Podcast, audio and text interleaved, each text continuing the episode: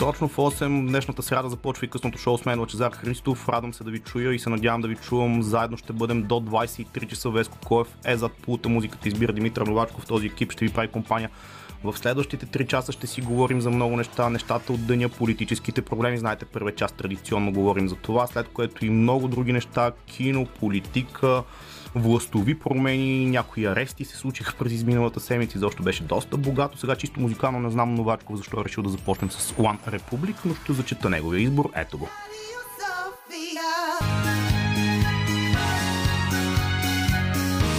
Радио София. Късното шоу с Лъчезар Христов.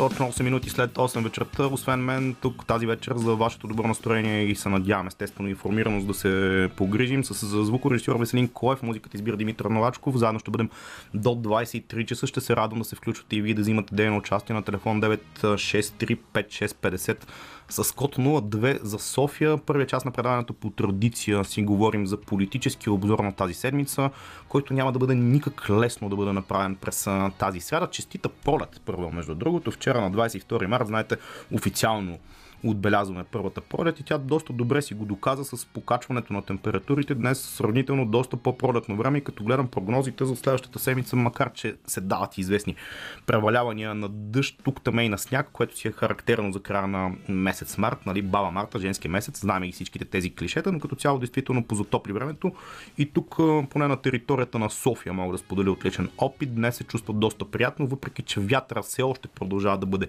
с лека такава зимна стойност и да не е много приятен, особено ако не си сложил по-дебело яке и те подуха малко повече, ако си ходил на открито, но първата пролет дойде, което е добрата новина. Имаше една такава песен преди, пролета дойде, къде си бе момче, сещате си кой е пе. Много неща в събития в парламента през днешния ден, през цялата седмица.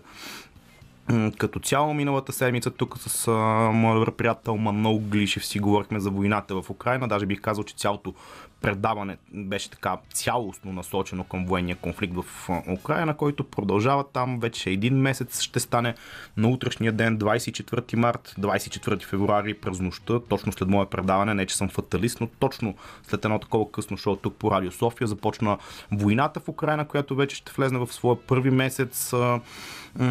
Там нещата са много, едни много тъжни кадри гледах от примерно град Мариупол, който е тотално изравнен с земята, ама тотално изравнен с земята. И всичко това обаче а, може малко безвкусно да звучи като шегичка, но и тя ще е така изнета, че повечето хора споделят, че Путин е взел а, темата COVID и е зачеркнал, докато Бойко пък бил взел темата Путин и е бил зачеркнал и малко или много при всичките арести, пускания от ареста, медийни отразявания, протести, които се извършиха в столицата основно.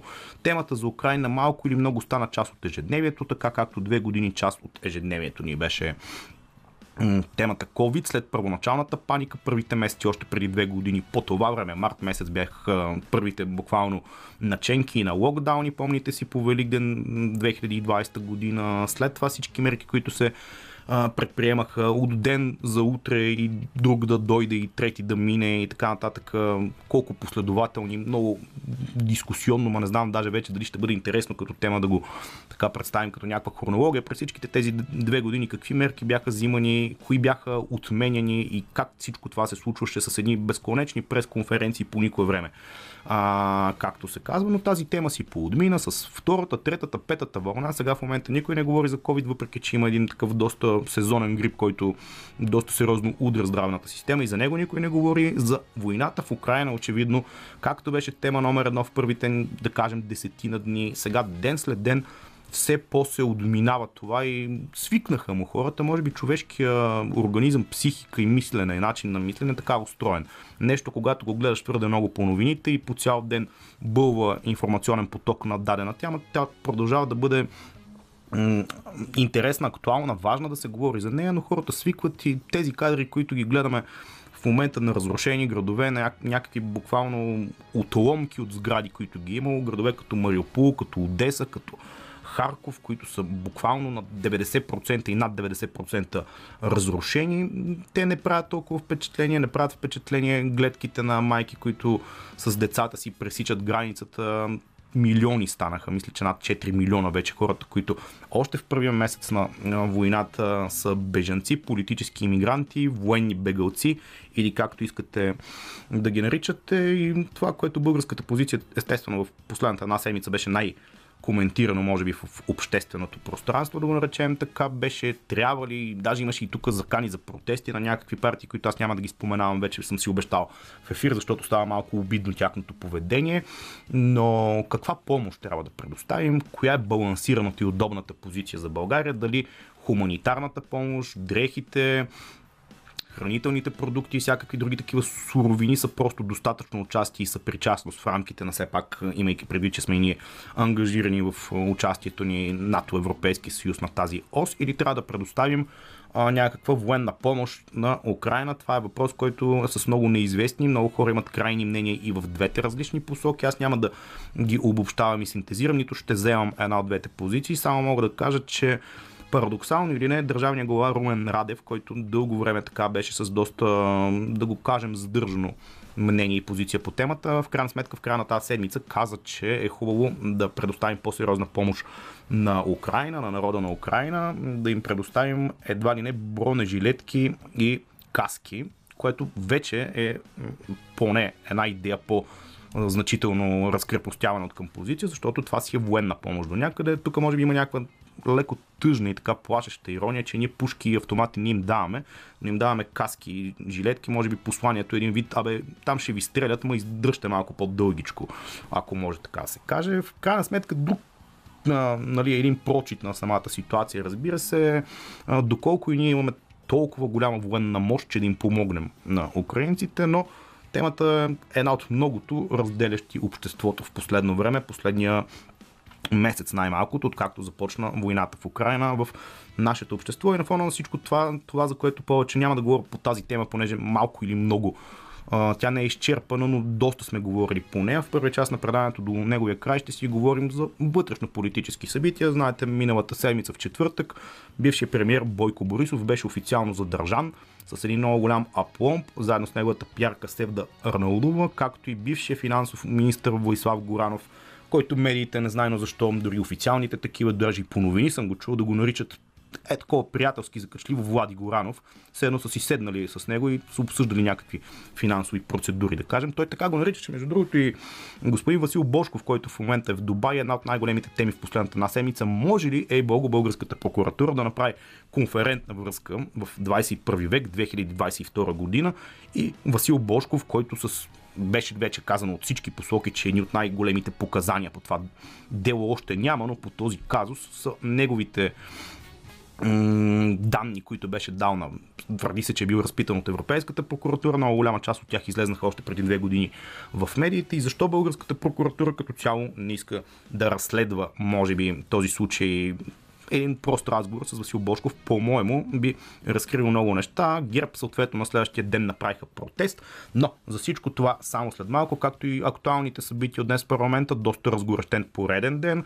Едно от събитията, които трябва да ги отчетеме, понеже говорим за правосъдна реформа, система и промени, нали, продължаваме промяната. Те чукнаха между другото 100 дни. Ето още нещо, което си заслужава анализ, но днес беше на първо четене гласувано в парламента специализирания съд и прокуратура да бъдат отменени като такива фактори в нашето общество. Вече ще видим дали ще бъде а, прието и на второ четене. Доста интересен ден с някои доста, даже би ги казал, забавни, имам по един такъв кавкиански начин забавни неща в парламента, но айде първо да послушаме малко музика. Брайан Адам се задава тук музикално, след което ще си говорим и за днешните политически дебати.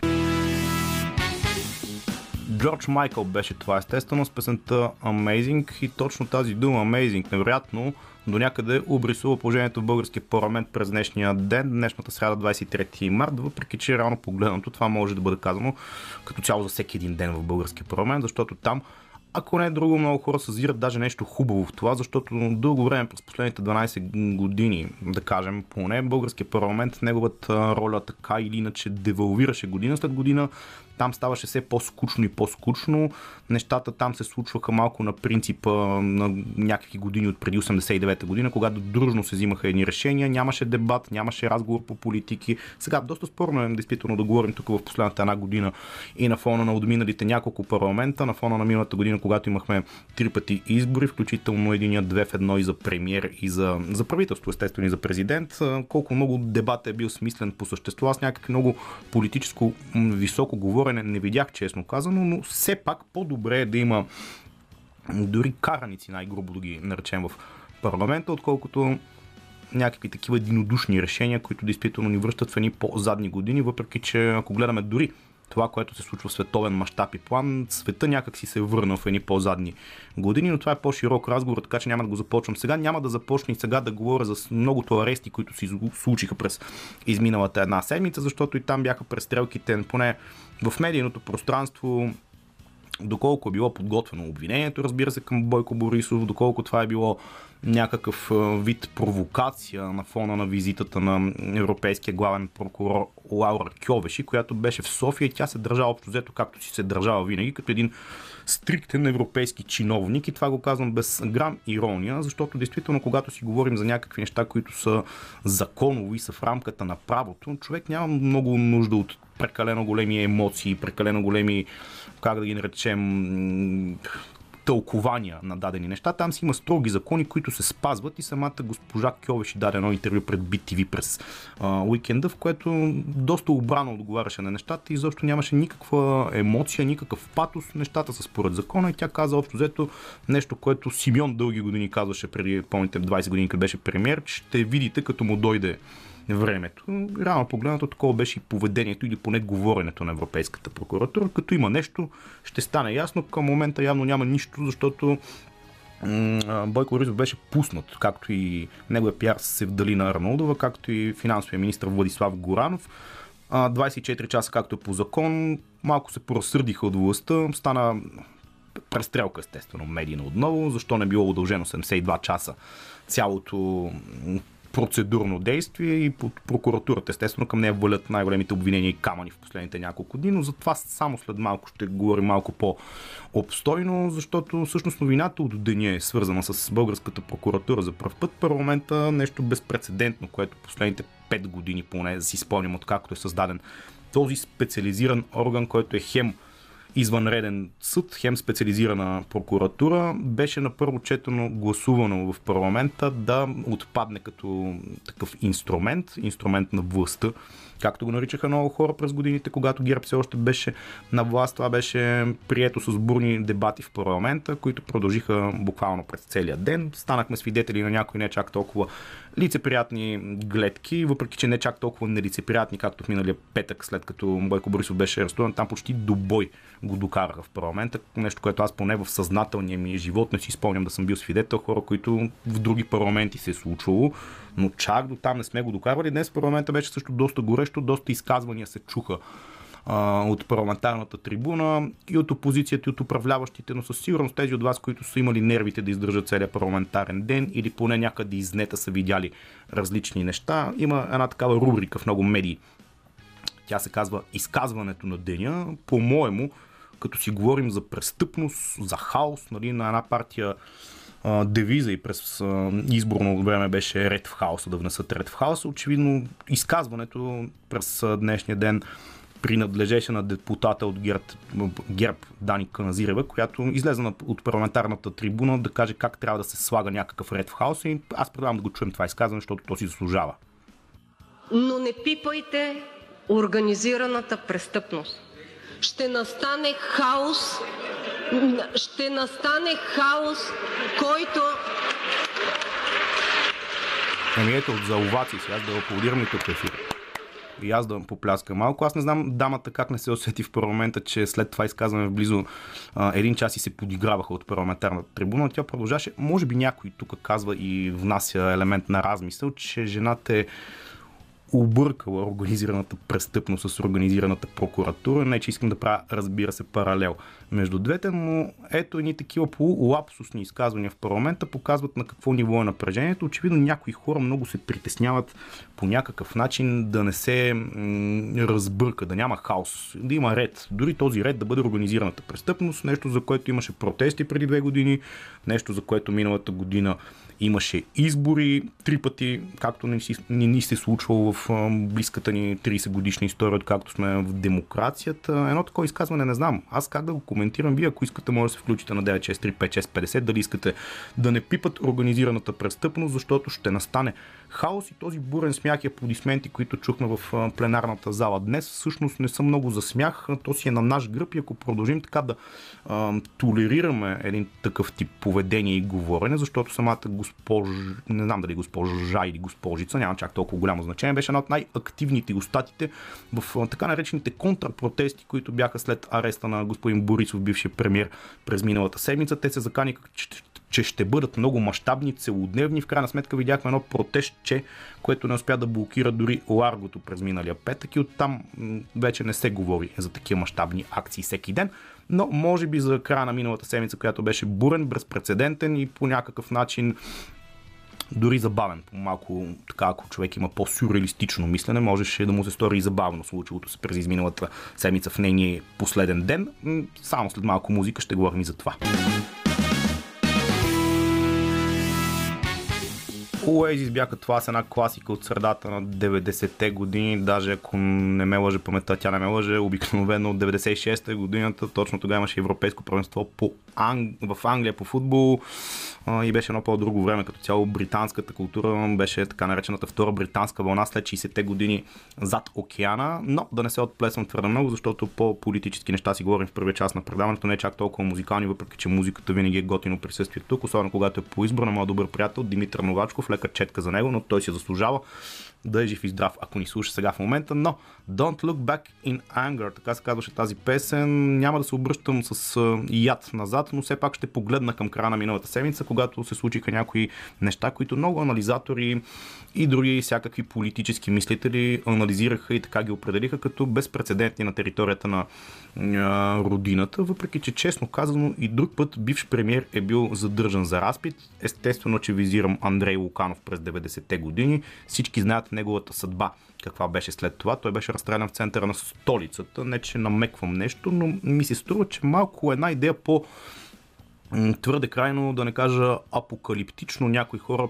погледнаха на процесите от края на миналата седмица. Конкретно говоря за денонощието от 24 часа между четвъртък и петък. Сега, разбира се, тук е хубаво да се отвори една скоба и да уточня и дебело да натъртя на нещо много важно. В една правова държава за каквато претендираме все пак да бъдем тук през 2022 година, члени на Европейския съюз и на НАТО, е много важно, когато се повдига някакво обвинение, то да бъде законосъобразно, да има своите правни мотиви, да има своята обосновка чисто на юридическо ниво, а да не бъде просто някакъв лов на вещици, да използвам този израз, да не бъде просто някакъв кюрфишек или опит за политическо заиграване и заради това, че Лаура Кьовеши, европейски главен прокурор е бил тук на територията на България. Чука се доста такива анализи, как едва ли не от българското правителство, от МВР са се опитвали с тази си акция, дори без да бъде достатъчно добре подготвена и без да има до край изчистени правни и юридически мотиви, да се покаже, че българската прокуратура едва ли не, видите ли, просто отказва да действа, отказва да си гледа работата и така да направим едно показно, като опит да бъде дискредитирана дадена институция. Далеч съм от мисълта, че това нещо по принцип няма как да бъде доказано, разбира се, дали е така или не, но а, определено това не са редени мерки, като цяло не е хубаво, меко казано, не просто не е хубаво, а не говори за най-малкото дори чисто на политическо ниво за достатъчна зрялост, ако смяташ, че по този начин политически можеш да по някакъв начин дискредитираш опонента си и да извлечеш някакви политически облаги от това нещо. Сега, затварям скобата извън това, което казах и със сигурност, когато се вдига под обвинение срещу даден политически съперник, субект, личности и така нататък. Те трябва да бъдат точка по точка до последната буква на закона издържани, но тук в последната седмица, буквално от както се разигра този казус, ми прави впечатление, че по телевизиите се изявяват доста анализатори, които са един такъв приглушен, на някой път изобщо не приглушен. Патос, обясняваха, че няма как 2022 година, видите ли, това било политическа репресия, върнали са ни в времената на комунизма, даже най-интересните в кавички гледки видяхме, когато Бойко Борисов буквално беше налазен да го кажа така, когато беше пуснат от ареста. И там едни журналистки се бутаха с лакти, чуваха се фрази като мълчи ма, абсолютно обясняващи защо сме на 112-то място по свобода на словото, но тук един куп анализатори действително в последната една седмица се изредиха да обясняват как едва ли не лидера на опозицията, ама това беше натъртено, не направо, ми не знам какво, каква дума да избера, че лидера на опозицията било абсолютно ау, шок и ужас, как бил задържан за разпит. Ами аз мога да дам за пример бившия президент на Франция Никола Саркози, който като политик естествено най-вероятно по никакъв начин не може да се мери с Бойко Борисов, както един бивш премьер на Харватия, който 10 години имаше такава съвсем актуална и акуратна присъда издадена. Сигурно това също са репресии, които във Франция и Харватия са ги върнали в някакви имагинерни такива времена на комунизма и този израз потиска се демокрацията, лидера на опозицията и лидера на опозицията 15 000 пъти. Повторено в един момент се замислих дали тук не говорим за Мартин Лутър Кинг или за някоя личност от такава величина, защото лидер на опозицията, докато беше управляваш, честно казано, в последните 12 години съм го видял лично. Аз може и да бъркам, но ако някой реши, може да се включи да ме поправи. Съм го видял около 3 пъти за 12 години в парламента и то най-вече когато трябваше да се изказва за някакви такива айде да не провеличавам, за 12 години може би е силно казано, но за последните 3-4 със сигурност извън темата COVID-19, когато тя беше на топа и на пъпа на устата, не съм го виждал много честичко в парламента да се държи парламентарно и конституционално, така да се каже. Така че лидера на опозицията не съм го виждал и откакто е опозиция да ходи по площадите. Така, само едни такива кадри от села и паланки с една джипка, където се среща и се прегръща на родняшки с хората. Така че мисля, че а, такива термини, малко като лидера на опозицията, не трябва да бъдат преекспонирани, малко по- а, така, внимателно да се борави с тях, защото в крайна сметка не е нещо, което не сме го виждали, особено на Запад може би не само на Запад, но в други държави определено, където а, прокуратурата действа според законите. Сега отделен въпрос е дали нашата прокуратура ще бъде накарана по някакъв начин да задейства малко покрай тях, но сме виждали бивши политически лидери съвсем спокойно да бъдат разпитвани, ако се преведат, повтарям, удебелявам, ако се приведат нужните доказателства, дори да бъдат съдени и осъждани за дейността си, която ако е била нередна, естествено съда трябва да го докаже. И сега няма да изпадам повече в подробности за това нещо, защото със сигурност темата предстои. Оказа се, че Борисов, Ранаудова и Горанов ще обжалват. Техният адвокат, който носи симпатичното извучно име Менко Менков, приведе доказателства за това нещо и сега в момента, ако апелативният съд го обжалва, в крайна сметка дори имат възможност да съдят и българската държава, така че ще видим какво ще се случи сега в края на първия част на предаването ще ви направя един анонс за концерт, който предстои идния понеделник. Българското национално радио, Българската национална телевизия и Народния театър Иван Вазов ще обединят усилия за един благотворителен концерт, който е подкрепа на пострадалите от войната в Украина. Концертът, който е под наслов Заедно за Украина, ще се състои на 28 март от 19 часа на сцената на Народния театър. Ще излезе и биг бендът на БНР диригент Антони Дончев, така че ще бъде интересно събитие. Солисти ще са певицата Елена Сиракова и коренетистът Борислав Йоцов. Гост ще е младата украинска певица Биляна Митева. Гост диригент ще е Любир Денев Син.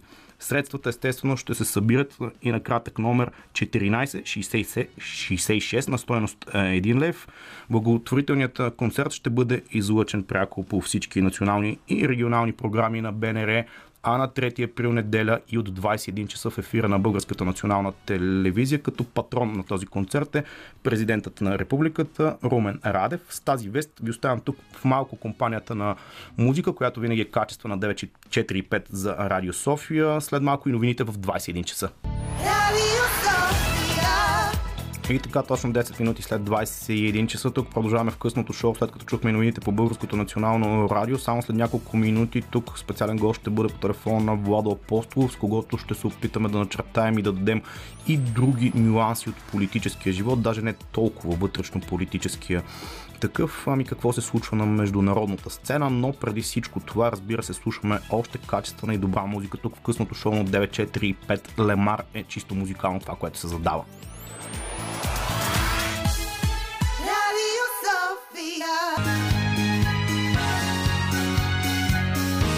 Радио София. Късното шоу с Лъчезар Христов.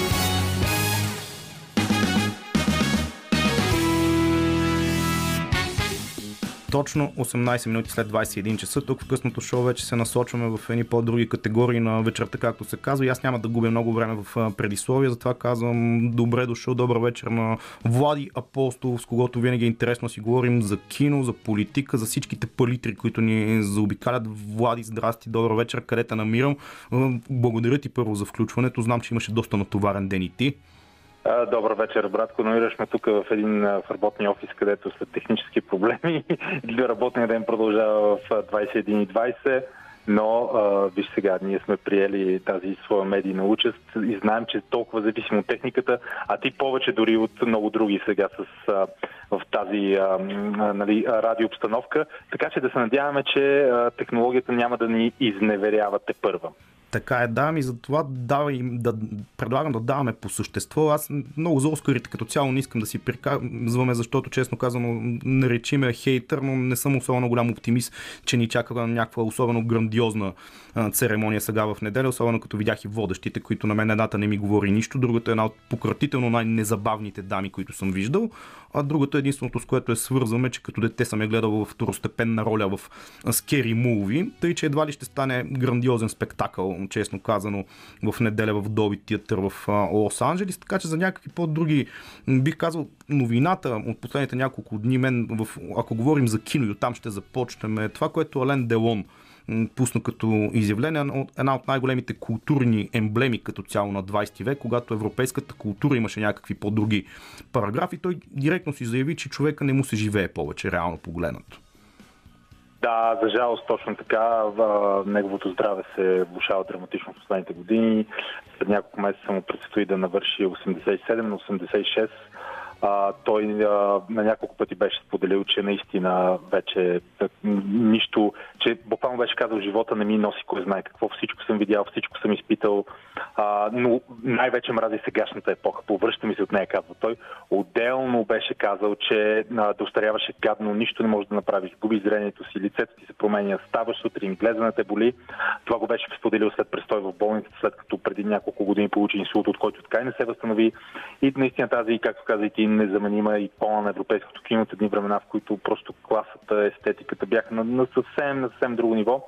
А, живее от известно време в замък в Швейцария. В Швейцария той самия беше казал в интервю преди време, че а, ефтаназията, асистираното самоубийство по желание на, на, на на болния е а, разрешено и той е готов да се възползва. Сега малко не е ясно да, дали е искал веднага да се случи в някакъв момент или по-скоро е говорил за по принцип. Със сигурност в скорошни интервюта неговия син Антони Делон и в непоследната си книга, в която разправя, разказва за, за израстването си в това легендарно семейство на майка му Натали Делон и баща му Ален Делон.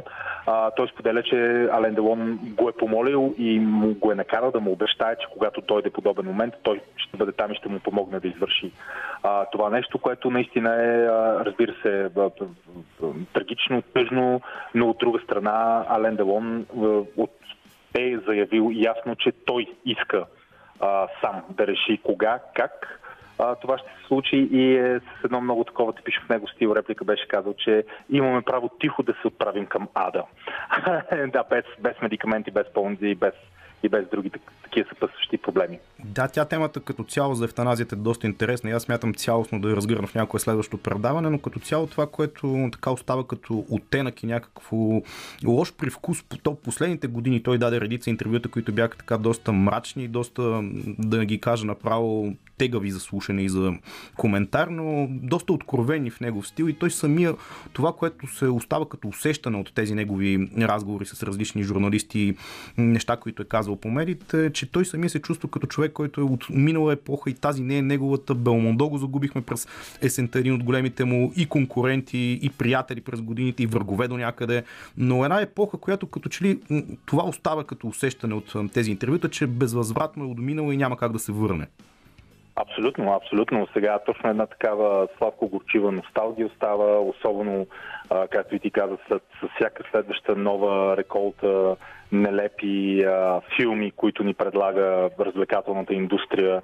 Днес ние все по-често ще се чувстваме изкушени да се обърнем назад и да се върнем към тези артефакти на, на западната и на европейската култура и не само, и наистина тези велики филми с а, Белмондо, наистина, който си отиде точно миналата година, с Делон, с а, останалите легенди, разбира се, италианското кино, филмите на Фелини, шведско филмите на Бергман. А, има изобилие, изобилие от а, образци на различни жанрове, различни епохи, които определено могат да им дадат много повече художествен смисъл и качество, отколкото голяма част от наистина сегашни филми, за които аз напълно споделям, не е толкова, не знам, привлекателно и интересно дори да, дори да се обсъждат. Ами да, той на този фон едно такова изказване на него, което ти си цитирал в една твоя статия, че той каза, че харесвам жените, които приличат на жени. Самия Бергман, когато ти спомена, беше казал преди години, още в тези години, когато нещата бяха някакси по-нормални или да ги нарека, че не може да режисира актриса, с която не е спал. Тези изказвания са невъзможни в момента да се случат в света на киното. Без значение колко е нали, гениален даден режисьор, той ще бъде пратен в не знам къде, малко като Мел Гибсън а, точно така. А, всъщност и самия Лен Делон заради подобни изказвания и а, разбира се, знаеш, постоянно излизат нови. А, сега до някъде има истинност в тези, в някои от а, свидетелствата, но постоянно за известни личности, онзи ден пък Жерар Депардио, който си има други проблеми, официално беше обвинен, потвърдено беше обвинението му в изнасилване от а, млада актриса но просто винаги, когато видиш 20 години по-късно в някаква определена политическа епоха жени да обвиняват а, известни а, мъже, винаги има това зърнато съмнение и проблема е, че а, живеем в културна епоха, която стимулира фалшивите обвинения, не само в сексизъм и изнасилване и в сексуални престъпления, а и в, а, знаеш, в расизъм, в дискриминация, в ксенофобия. Живеем в епохата на фалшивите престъпления от омраза. Та имаше много сериозна м- кампания Ален Делон да бъде отменен, нали, да бъде канцелиран, защото по-миналата година му връчиха а, специална награда за цялостен принос в Кан и много феминистки организации и медии се опитаха а, да предотвратят това събитие, да кажат, че той не го заслужава, че той трябва да бъде изтрит. Едва ли не от публичността на Франция, но за щастие тогава показах малко гръбнак от организаторите казаха, че това е абсолютна икона и не го, не, няма да му дадат Нобелова награда за мир или за нещо такова, а просто празнуват неговата кариера в киното, което е наистина гордо адекватен отговор, но, но, но е факт. И те първа, те първа ще се правят опити да се изчегъртат един вид а, а, биографиите на много знаменити в Америка това се прави с Джон Уейн, например, Вадят се някакви стари негови интервюта от преди 50 години, в които нещо расистско бил казал тогава. И така, аз това винаги до някъде го, съм го сравнявал и на местна почва с темата за нашите дисиденти, които никакви ги е нямало до преди 89-та година, но 30 години по-късно са страхотни дисиденти, които смело критикуват режим, който 30 години не е валиден. Но както и да е. Много си прав. Това е една друга. Единствените по-големи, да, единствените по-големи дисиденти от тези фалшиви дисиденти са техните деца.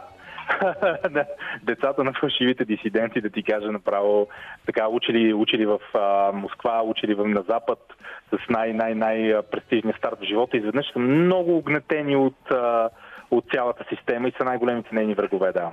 Страхотни са. Да, ми в този случай да разширим малко и темата, понеже Лен Делон като символ на западната цивилизация, култура, история, един от най-големите и секс символи, разбира се, но и като цяло културна икона, отгледан в а, някакви по-задни години на Запада, когато цивилизацията е била по-друга. Тя се е изменила безспорно.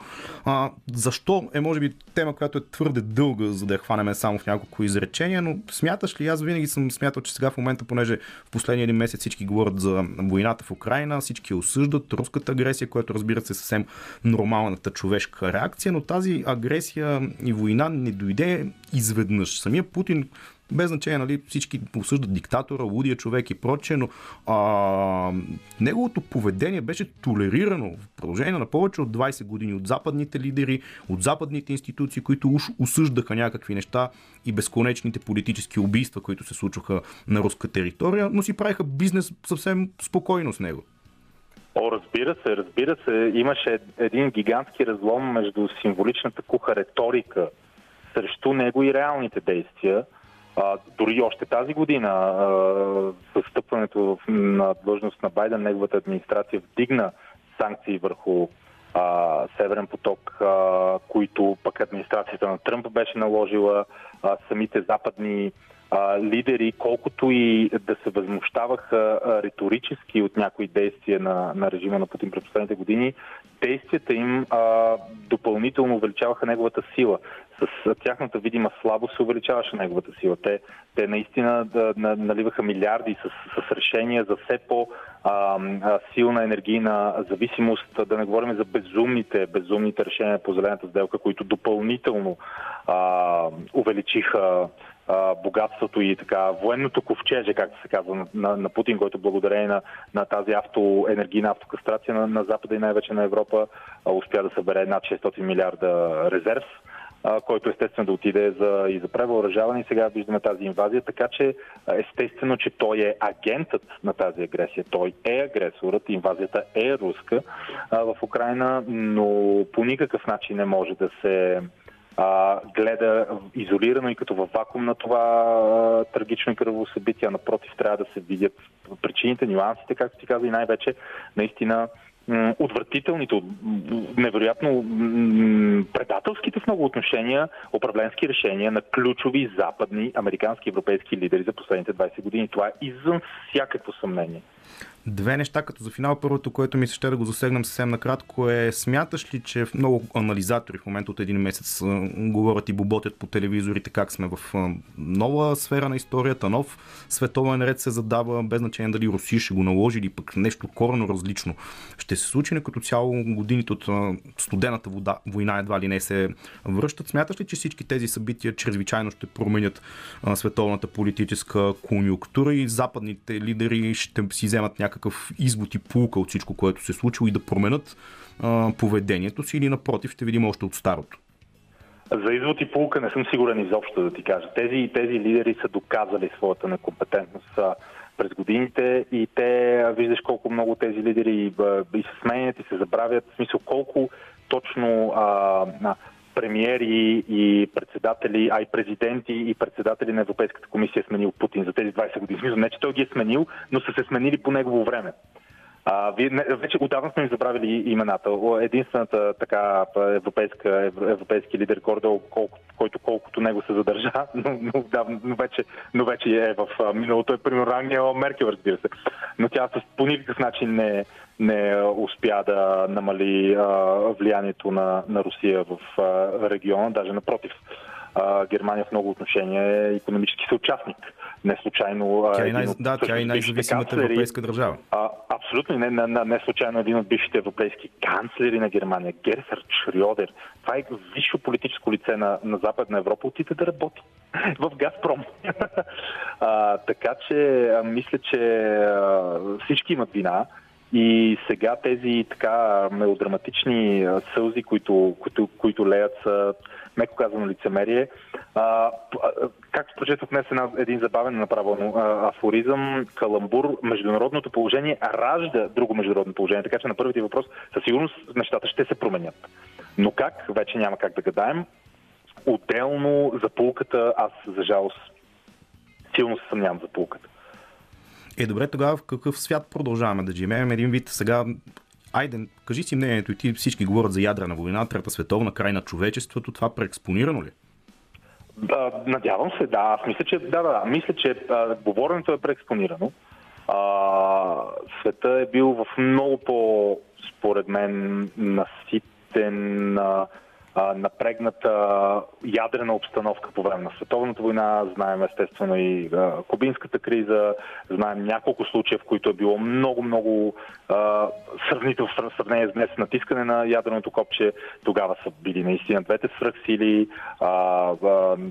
Смятало се за много по-реална идеята за, за ядрено и взаимно осигурено, само, осигурено самоунищожение. Така че със сигурност е пресилено, но не е, как да го кажем, не е измислено. Тоест, понякога някои от наративите в, и в западните медии са напълно измислени или почти изцяло измислени. Този е просто изглежда на този етап силно преувеличен и пресилен, но и той се подклажда от а, така доста а, стратегически пусканите заплахи от руска страна, които винаги напомнят все пак и за ядрения си арсенал, което те за сега по-скоро при тях е като аргумент за възпиране, а не толкова като нали, ние ще ви пуснем ракетите. А, но няма как в тази епоха да не се, да не се преекспонира това нещо. Просто аз щях да се очудя, ако нямаше изобщо такъв разказ за, потенциално, за потенциална ядрена катастрофа. Добре, Валро, аз много ти благодаря, че отдели от времето си тази вечер, за да направим това включване. Разговор, който тръпи продължение. Остава, може би, като за финал да си пожелаем американците като другата голяма геополитическа сила и може би все още най-голямата. В един момент да си изберат някой президент, който не е на 80 години и който може малко по-жизнено да движи нещата в световен и геополитически план. Владо Апостолов тук в ефира на Радио София, късното шоу на 945. Продължаваме с още музика. Радио София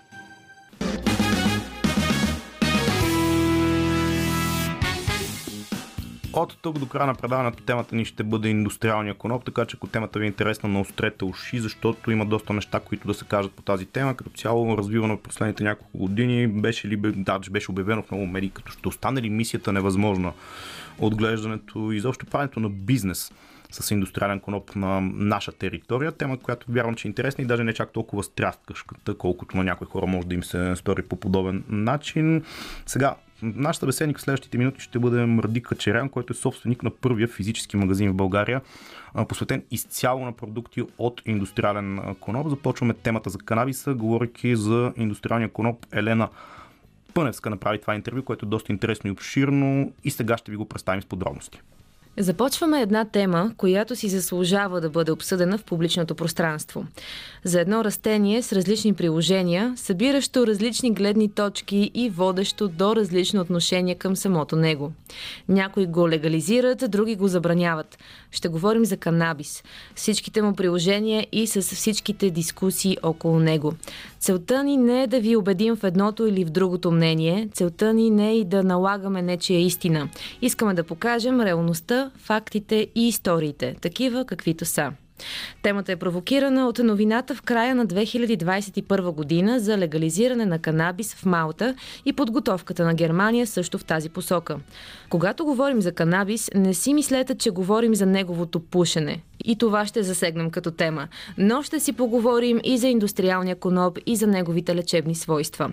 Аз съм Елена Пъневска и това е част първа на една тема, която не трябва да бъде табу, която е тук в настоящето и която очевидно гледа и в бъдещето. Ще си говорим на една тема, която като че ли остава табу за България. Хем хората са наясно с нея, хем младите хора не се притесняват а, от това да говорят за въпросното растение канабис, но същевременно, когато се повдигне завесата и когато започнем да задълбаваме малко повече, изникват много различни мнения, много противоположни мнения и ние сме тук с теб и това е първият разговор от тази тема, която ще направя, защото смятам, че трябва да бъде разширена, трябва да бъде погледната от различни аспекти, различни гледни точки включително, да бъде и научно обоснована. Ще си говорим именно за това растение канабис, за това, което може да даде на човечеството и съответно какво се случва в България и по какъв начин. Мърдик Хачерян е мой пръв гост. Здравей, много ми е приятно. Здравей на мен. А, ти си собственик на първия физически магазин в България, който е посветен изцяло на продукти от индустриален коноп. Тоест, ти абсолютно легално, абсолютно законно си отворил твоя магазин, където хората могат без проблем да дойдат, да закупят, да разгледат, да, да поговорят с теб, да се посъветват.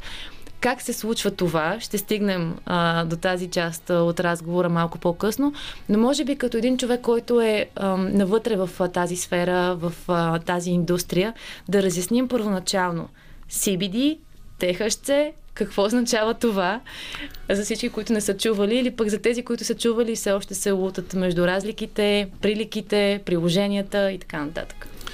В конопеното растение като цяло има над 100 канабиноида, като CBD и THC са двата най-известни. CBD означава канабидиол, а THC означава тетрахидроканабидиол. THC е най-известният елемент от конопата, тъй като е психоактивен. Нали? Той помага за издигането славата на конопа по света и също и за залеза и забраните му. CBD маслото не е психоактивно за разлика от THC маслото и се използва много често за за терапии, за лечения и за редица други неща. В чужбина, в Штатите по-скоро, THC маслото комбинирано с CBD, както и с другите канабиноиди на растението, постигат един такъв общ ефект и дори по-тежки заболявания се третират с това THC масло, включително онкозаболявания. С THC. Както с THC, така и с CBD комбинацията. В България законно е CBD маслото, като то общо взето се търси много от две категории хора. Едните са с, с стресови разстройства, с безсъние и всичко това, което напрежението на нашите дни ни носи, като им помага за по-добър сън, помага им за по по-пълноценен и дълбок сън през нощта без нали, за отпочиване, както да. и за концентрация, отпускане на напрежението в работната среда. Разбира се, има и друг, друг тип клиенти, а, които използват тези масла, за да помагат на себе си или много често на свои близки с тежки заболявания, с онкозаболявания, за да облегчат състоянието им с епилепсия, дори имаме клиенти с аутизъм които отново го използват. А дори това щях да кажа, че а, всъщност а, успокояването и борбата с безсъницата, това като че ли са най-леките приложения. Тоест, а, това се използва така масово, но всъщност CBD-то може да се използва за много по-тежки състояния. CBD-то в а, голяма степен е в а, етап, в който има повече научна информация, отколкото доказателства на терен, както можем така да го наречем, тъй като работата и приложението му в медицината е от твърде скоро, а пък за да бъдат сложени печат, нали, лекува или не лекува, uh-huh. са необходими 10-15 години. Приложението му извън това нали, да се напушиш, започна да се използва последните десетина години да, определено оказва положително влияние и това аз го виждам ежедневно с хората, които идват при нас, връщат се и техните коментари и обратни мнения. Ти дори ми сподели, дори когато бях в твоя магазин, за да се видим за предварителен разговор, една а, твоя клиентка, майка на дете с аутизъм, дойде за да си вземе масло. Тя какво споделя? По какъв начин това оказва влияние на нейното дете? При децата с аутизъм е доста трудно да се уточни точно какво влияние оказва, тъй като те не комуникират а, или комуникацията с тях е доста сложна. Научните изследвания, наблюдателните, които съществуват, дават, че за около 9 месеца деца в, участвали в научен експеримент а, постигат около 30% подобряване на състоянието, като това е оценка дадена от наблюдаващите лекари и родителите, хората, които се грижат за тях. При това дете специално, нали, освен а, стресовите състояния, в които го вкарва аутизма, а, му помага и за епилептичните гърчове, като ги разрежда и облегчава. Това не е гарантирано лекарство за нито едно от нещата и това трябва да е ясно но пък ендоканабиноидната система, на която влияе, е в целия ни организъм и оказва влияние. Да отбележим само, че канабиноидите Канабиноидите са нещо, което нашия организъм произвежда естествено, захранвайки тази въпрос на ендоканабиноидна система, като производството спира около 25-30 годишна възраст и на практика растението коноп е единственото, което съдържа растителен аналог на това, което човешкото тяло а, произвежда и практически ние наливаме гориво, което сме спрели да произвеждаме в, в организма си, за да захраним система, която имаме. Да, това е. Биогориво. Да, абсолютно. Това е доста по интересен начин го обясни. И всъщност, наливайки това гориво, то за какво ни помага? След като до 25 годишна възраст престанем да, да произвеждаме ние собственоръчно, какво си набавяме?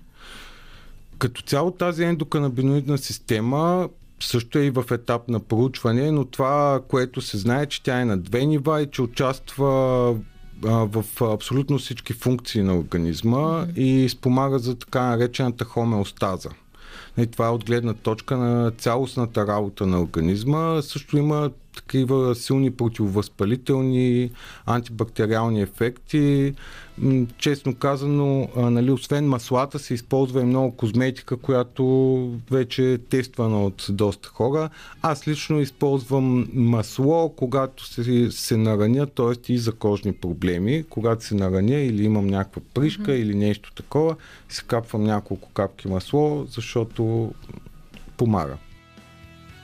Ето това беше само леко загатване за темата, която ще бъде актуална и валидна в последния част на предаването след 10 часа. Индустриалния коноп, конопа като цяло, защо пак изоставаме на фона на това, което се случва в Европейския съюз и като цяло там се стимулира бизнес отношенията в тази сфера. Елена Пъневска ще ви запознае още по тази тема, но преди това слушаме музика, след което новините в 22 часа, часа след което естествено темата я развиваме. Сега съвсем актуално Мюс следват с една от най-актуалните им песни през тази година.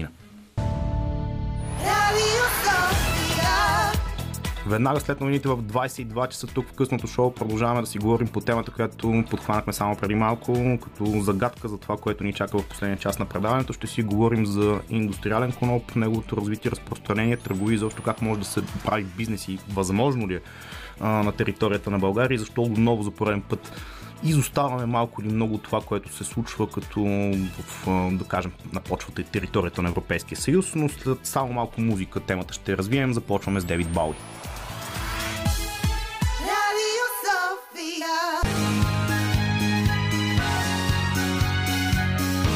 Радио София. Късното шоу с Лъчезар Христов.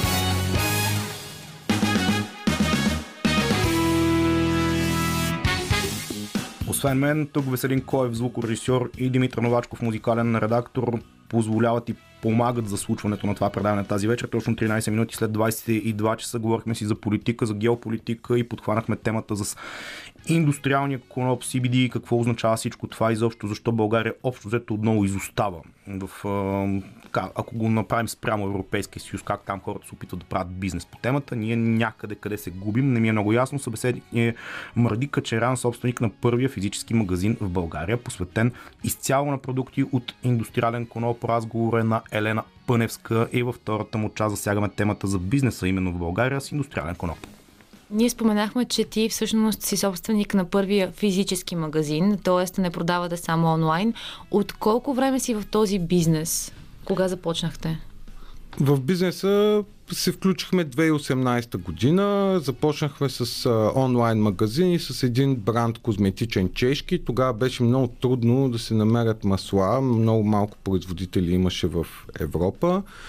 И в последствие разширихме гамата си, започнахме да работим с повече фирми, внесохме допълнителни не само масла, ами ние решихме практически под един покрив, създавайки вече 2020 магазина, да съберем всичко, което може да се направи от коноп. Ние предлагаме не само масла, а козметика, дрехи, текстилни аксесуари, строителни материали, към момента изолация. До края на годината вероятно ще започнем да предлагаме тухли и сме ориентирани към разградима пластмаса от коноп. Тоест в аспекта на зелените амбиции, които има света и Европа в частност, конопа има доста по-широко приложение от медицинското или от развлекателното. Да, и се говори, между другото, не толкова често е, именно за тези приложения, защото е сложен такъв един етикет, че това се използва за а, определено състояние на а, на психиката или за успокояване. Чрез а, CBD-то се използва за успокояване, но всъщност ето ти наистина много адекватно и много а, детайлно разказа за всичките тези приложения, които даже може да сме пропуснали някои от приложенията, но а, наистина от а, самото растение могат да се произведат много различни неща, които да са в полза не само на човечеството, но и на природата, което пък отново е в наша полза.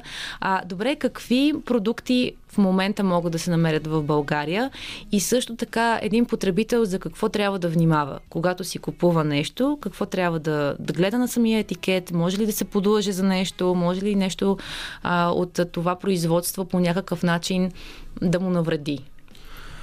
В момента законодателството в България позволява да се продават а, продукти, козметични, интегрирани с CBD масла, позволява да се продават и всякакви субпродукти от коноп, т.е. текстил, строителство, както казахме, биоразградима пластмаса.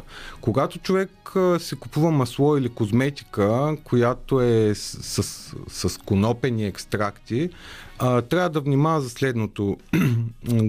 Много производители пишат, както и търговци, пишат, че продукта съдържа конопено масло, но когато се вгледа човек по-внимателно в съдържанието, вижда, че този продукт съдържа масло от конопено семе. Важно е да уточним, че канабиноидите, както CBD, така THC, така и другите над 100 канабиноида в растението, присъстват в листата, съцветията и в някаква степен в а, пръчката, в стеблото. Да. CBD маслото, както и който и да е канабиноид, не присъства в конопеното семе. Тоест всичко, което слушаме, как ще ни, може да ни е от полза срещу повръщане, за сън и така нататък, не може да бъде постигнато с масло от конопено семе. То за сметка на това е с изключително богата хранителна стойност, на омега масни киселини, на протеини. Ние имаме конопен протеин също така. Тоест не може да ни навреди, но няма да Не също, просто не същото... може да ни навреди, може да ни е от полза. Знаете, че се ползва маслото от конопено семе като заместител на зехтина в Да. салатите, например. Да. Поръсват се и с самото конопено семе. Тоест много богата хранителна стоеност, но няма свойствата на CBD. Да. Тоест, когато купуваме нещо с очакванията то да ни свърши работа като конопено масло, трябва да гледаме да е конопено масло, а не масло от конопено семе. Хората много внимателно да гледат а, колко милиграма активно вещество съдържат. Тоест, продуктите, на които а, пише, че с конопено масло, трябва на самата котия да е изписано колко милиграма CBD съдържа този продукт. Много често срещано е точно, особено в козметиката, особено там, продуктите, които съдържат само масло от конопено семе, са с най-много нарисувани листа на коноп и така са доста украсени. Да. А, те са по-ефтини, т.е. привличат и от към тази гледна точка, но ако се вгледате, ще видите, че никъде не пише, тук се съдържа CBD масло или Да. hemp leaf oil, което е маслото от листата и от цветовете.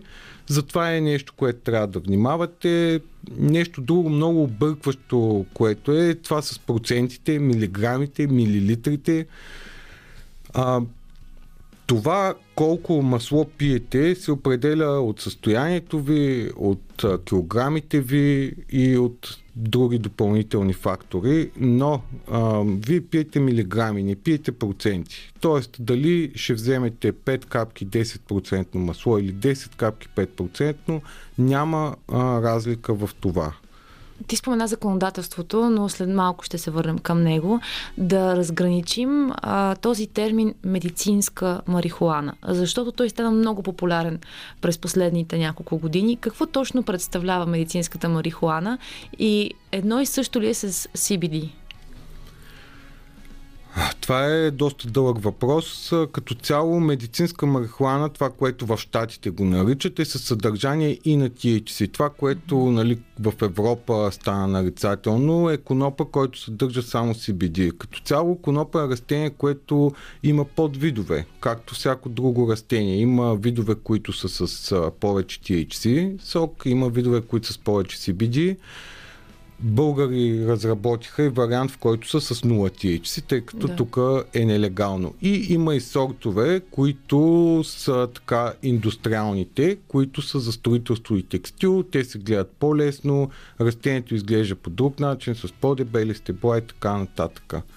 Медицинска марихуана, значи Конопа е коноп като цяло. Дали ще го използвате за медицина или за нещо друго, е общо взето въпрос на, на допълнително решение. Пак казвам, в щатите медицинска марихуана го направиха като понятие, защото те започнаха легализацията на конопа през диспенсари, като там имаха право да купуват само хора с рецепта а, коноп, който е и с THC. THC. Да, така че това, което наричаме тук медицинска марихуана, аз по-скоро бих казал използване на конопа за медицински цели помощни. Нали, Но пак би било нелегално по тази логика в България, защото ако този термин идва от САЩ и означава, че а, това всъщност притежава в себе си ТХЦ, това е нелегално в България. нелегално е. Да, т.е. не е правилно да използваме медицинската марихуана, когато говорим за CBD, защото всъщност тук можем да си навлечем лек проблем. То е въпрос на разбиране. В България да. няма разбирането за това, че медицинската марихуана съдържа THC. По-скоро mm-hmm. е създадено това, че това е марихуаната, която няма хай ефект Да. и спомага за, с медицинска употреба. Затова казвам, че по-правилно тук би било да е марихуана с медицинска употреба, примерно, за Да. медицински нужди, без, без THC. Интересен разговор, безспорно. За някой може да му се струва табу като тематика, но това, което мога да обобщя накратко този сегмент е, че в общи линии оставам с впечатлението, че на родна почва отново някакви недомислени регулации блокират бизнес в бъдеще и пращат български предприемачи в чужбина. Това е тема, която тръпи развитие. Кратка песен, след което продължаваме разговора.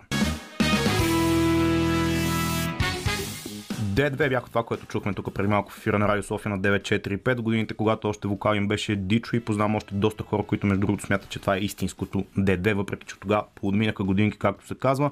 Споменах аз тук преди малко, че някакви недомислени регулации попречват на този бизнес. Имам предвид за индустриалния коноп да се случва на нивото, на което се случва и в момента в Европейския съюз на родна почва. Събеседник е Мардик Хачарян, с него говори Елена Пъневска и сега в този сегмент от разговора ще погледнем именно какво е законодателството в България за бизнеса с индустриален коноп и като цяло, когато говорим за канабис. Какво в момента казва законодателството, така че ти да имаш възможност да отвориш магазин в центъра на София, да си абсолютно спокоен, но също времено а, самото производство по някакъв начин на, на такова масло и отглеждането на, на растения да не, да не позволява на хората да се чувстват спокойни да го правят изцяло в своите домове. Притежанието на марихуана е незаконно в България, наказва се от 1 до 5 години. А, много често имаме те са кандидат клиенти, които така и не ни стават клиенти, туристи, които са от държави в Европа, където се продава свободно марихуана в вид, растителен вид, само с CBD. И те общо взето търсят а, това нещо. В България не може да се намери такова нещо с CBD. По-лесно е да си намерите с THC някъде по улиците. Нелегално. Нелегално, но CBD растение, т.е. растението само по себе си е забранено. Притежанието дори на една, една клонка с два цвята би ви подвело под наказателна отговорност. Така. От друга страна, отглеждането на индустриален, така наречения индустриален коноп, който е без съдържание на THC, е разрешено. Тоест, вие за да имате масло, отглеждате едно растение, след което то минава обработка, пресоване и, и, и растението става на масло. Нали? Остава отпадъчен продукт. В България е разрешено и след това това масло го наливате в шишенца или в косметика го интегрирате и така нататък. В България е разрешено да отгледаш растението, не е разрешено да го обработиш, т.е. целият цялата продукция с клони и с всичко се качва в едни камиони и под наблюдение излиза от страната. В, от, извън страната се правят маслата, след което се внасят обратно. Тъй като България има конопени производители, произвеждат а, коноп, т.е. земеделци. Да. Внасяме си българско масло. Внасяме българско масло. Това само ние го можем.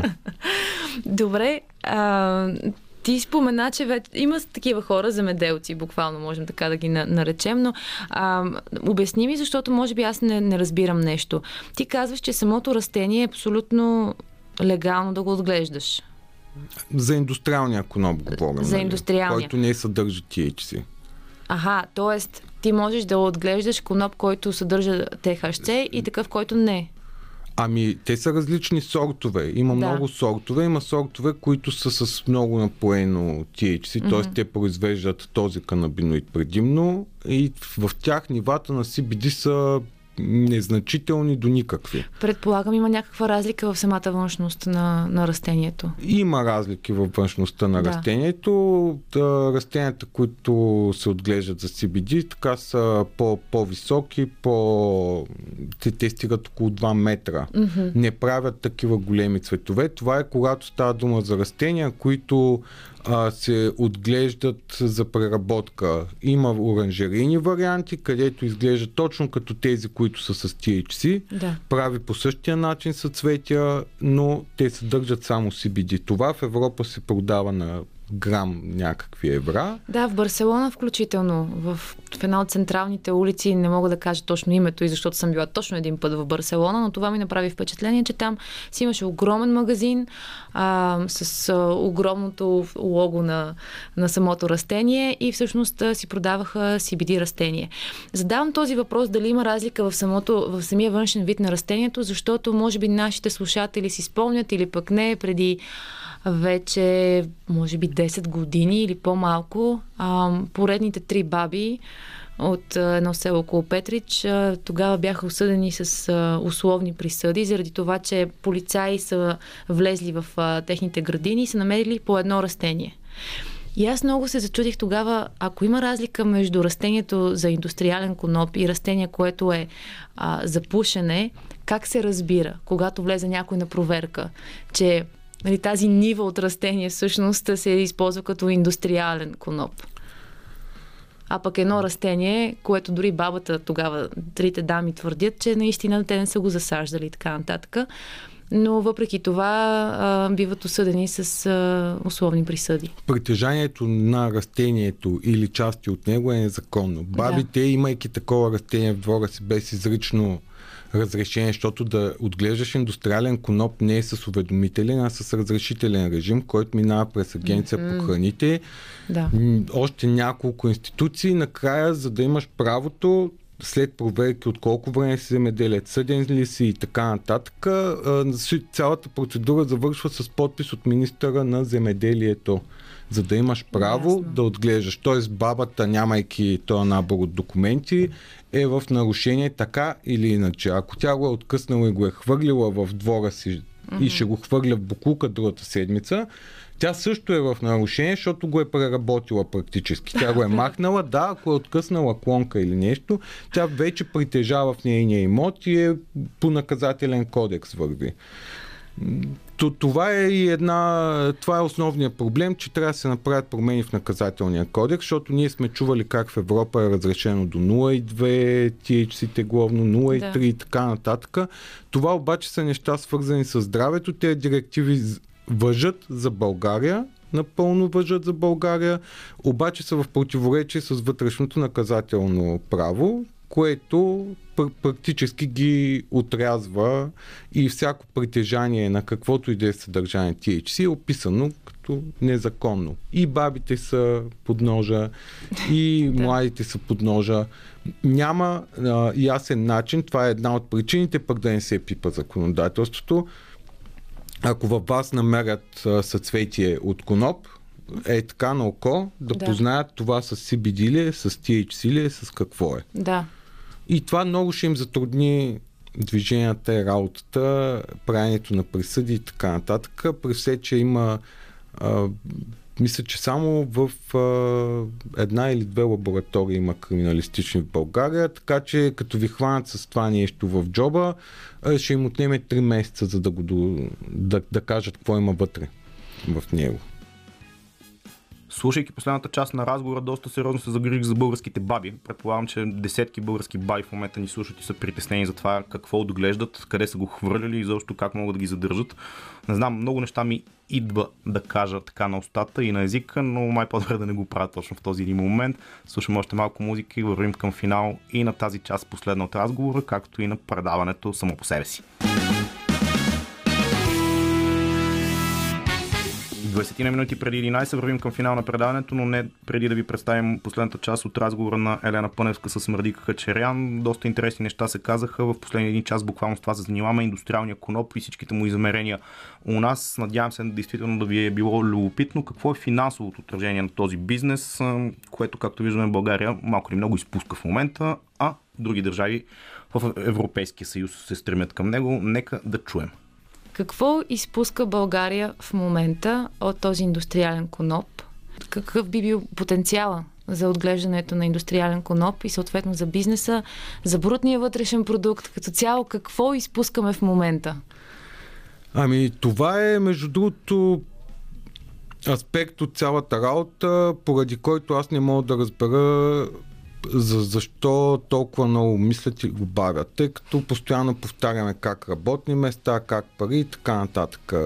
Забраната за преработка на индустриален коноп дава редица ограничения. Например, ние продаваме топлоизолация, която обаче е произведена в чужбина, защото тук нямаш право растението да го направиш на топлоизолация. В България има производители на дрехи от коноп, тези производители а, нямат право да преработят конопа и да го направят на текстил, трябва да го внесат от чужбина. А, то, преработката на самото масло, в момента моите партньори, а, които бяха първите отглеждащи в България коноп и правещи масло, а, цеха им се намира в Румъния, тъй като тук не им разрешиха да го направят. Те имат над 30 работника вече, инвестицията там е няколко милиона евро тези 30 работника получават заплати осигуровки, които харчат в Румъния, внасят се в Румъния и общо заето Откриването на нови работни места а, би било една от, а, един от положителните моменти. Аз според мен, макар да не съм специалист, а, възможностите за свободно така отглеждане на коноп биха помогнали много на тютюнопроизводителите, които живеят доста бедно, а изкупната цена на конопа е доста по-висока от mm-hmm. на тютюна и това може да е и в полза на, на тези хора. Като цяло откриване на много индустрии, значи преработвателната индустрия, всички знаем колко аспекта има и колко допълнителни хора към това ще се включат и съответно износа и е много по-изгодно, разбира се, да изнасяш готов продукт с добавена стоеност, отколкото земеделска продукция. Само тук ще вмъкна скоба. За щатите излязоха статистиките през 2021 година. 280 нови работни места дневно се създават от канабис индустрията в щатите и са сред най- така, най-масово наемащата индустрия в щатите за последните няколко години. Добре, да, ние си говорим за щатите, обаче България няма как да се сравнява с щатите. Ние сме толкова далеч по всякакъв, по всякакъв критерий. Можем ли да се да погледнем по, някъде по-близо, някъде в Европа, в Европейския съюз? Там какво се случва?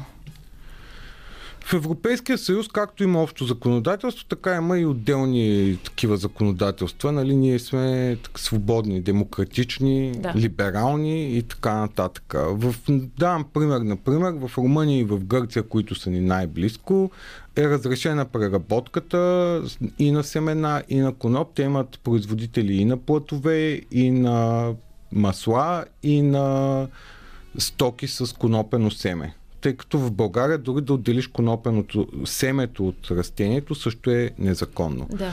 А, Гърция въжи също, те имат и адски много магазини от този тип, защото все пак са туристическа дестинация. Навсякъде в Европа... Магазини да, за CBD, нали? За, за CBD, да. да. да. Насякъде в Европа е различно. В, в, Австрия ми снимаха наскоро вендинг машина, където цветове с CBD масло mm-hmm. се продават така на улицата. Вендинг машина буквално. Да. Нали, без продавач, без нищо. Положението в Европа, пак казваме, почти навсякъде декриминализирано или полицията не обръща внимание на това. От гледна точка не лови ученици по пейките с по един грам джойнт, защото това според мен и в България създава повече работа и грижи на полицаите в описването на цялото задържане, отколкото им върши работа. Нали? Но това е да, тук... друга тема. Това, което законодателството може би ще ни трябва да ни позволи е преработката на конопа, за да можем просто да го изнасяме. В Европа имаме един чудесен пазар, който е отворен за нас. Там тези неща стават все по-актуални mm-hmm. и за нас ще е изгодно нали, споменахме, че говорим тук за текстил, за строителни материали, за биоразградима пластмаса от коноп и така нататък. Далеч, далеч не е само маслата.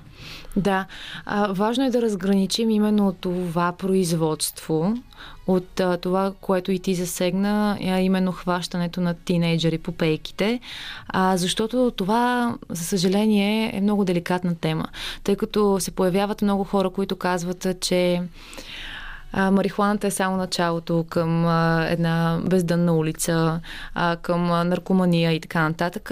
А всеки има право, всеки има, за съжаление, и някакъв горчив опит с, с това, но ние тук си говорим именно за индустриалния коноп, за, за CBD-то, за бизнес идеята, за това какво всъщност изпуска България като възможност не само от към финансова гледна точка, но и да помогне на хората, които имат нужда от такъв тип продукти.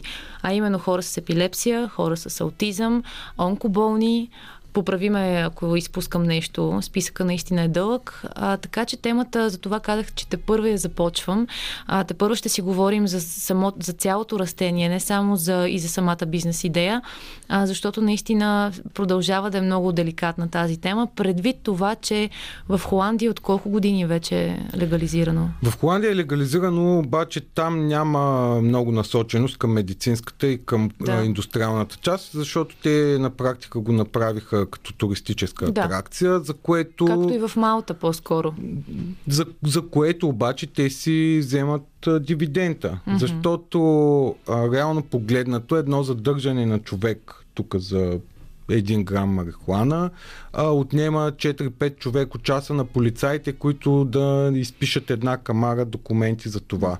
От друга страна, аз имам лична теория, че трябва не да се декриминализира марихуаната за удоволствие, а да се легализира, съответно а, да е и данъчно контролирана, mm-hmm. като да влизат приходи в държавата и това според мен вече трябваше да се случило и ще ви кажа защо. Защото м- туризма, който правят холандците покрай това нещо, им донесе изключително много приходи. В същото време Нали, всеки може да каже, той има негативни ефекти и там спора е безкрайен. Обаче, да. когато отидеш в а, Холандия, купиш си, ти оставаш пари за престоя си, да. след това като се разболееш, твоята здравна система те лекува. Така че на нас не ни пречи да посрещаме туристи, да им продаваме марихуана, ако да, имат проблем хора, да се оправят. Много хора сега ще кажат, а, че наистина това по някакъв начин а, оказва влияние на, на човешкото съзнание, на човешката психика.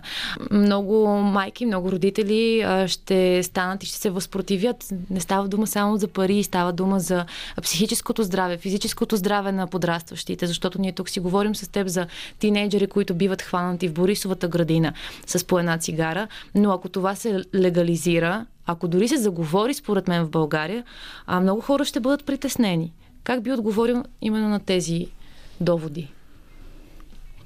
А, като цяло няма пряка зависимост от това дали някой пуши марихуана и дали после отива на по-твърди наркотици. Аз вече не съм съвсем тинейджър, но това, което забелязваме, е, че тренда е към синтетичните наркотици в момента при младежите, което е много различно от марихуаната.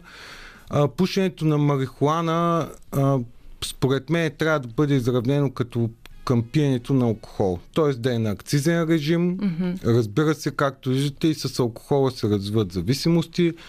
А, това обаче пък легализацията би помогнала на хората, които тръгнат по пътя към зависимостите, да. да могат да отидат и да потърсят помощ. Освен това, приравняването на марихуаната, кокаина, хероина, метамфетамините и така нататък на едно, на едно място, това означава, че за, за един човек, който си реши да, да ползва марихуана, е еднакво опасно дали ще ползва марихуана или хероин. Освен това... А това не е така. Та, да, това не е това така. Това не е така, защото няма случаи на свръхдоза от марихуана. Това Абсу... е важно да го кажем. Абсурдно е да се стигне до свръхдоза от марихуана, просто защото ще си изкашляте дробовете и изобщо няма да стигнете до нищо съществено. Няма нужда да изразходвате огромни количества, за да опитвате.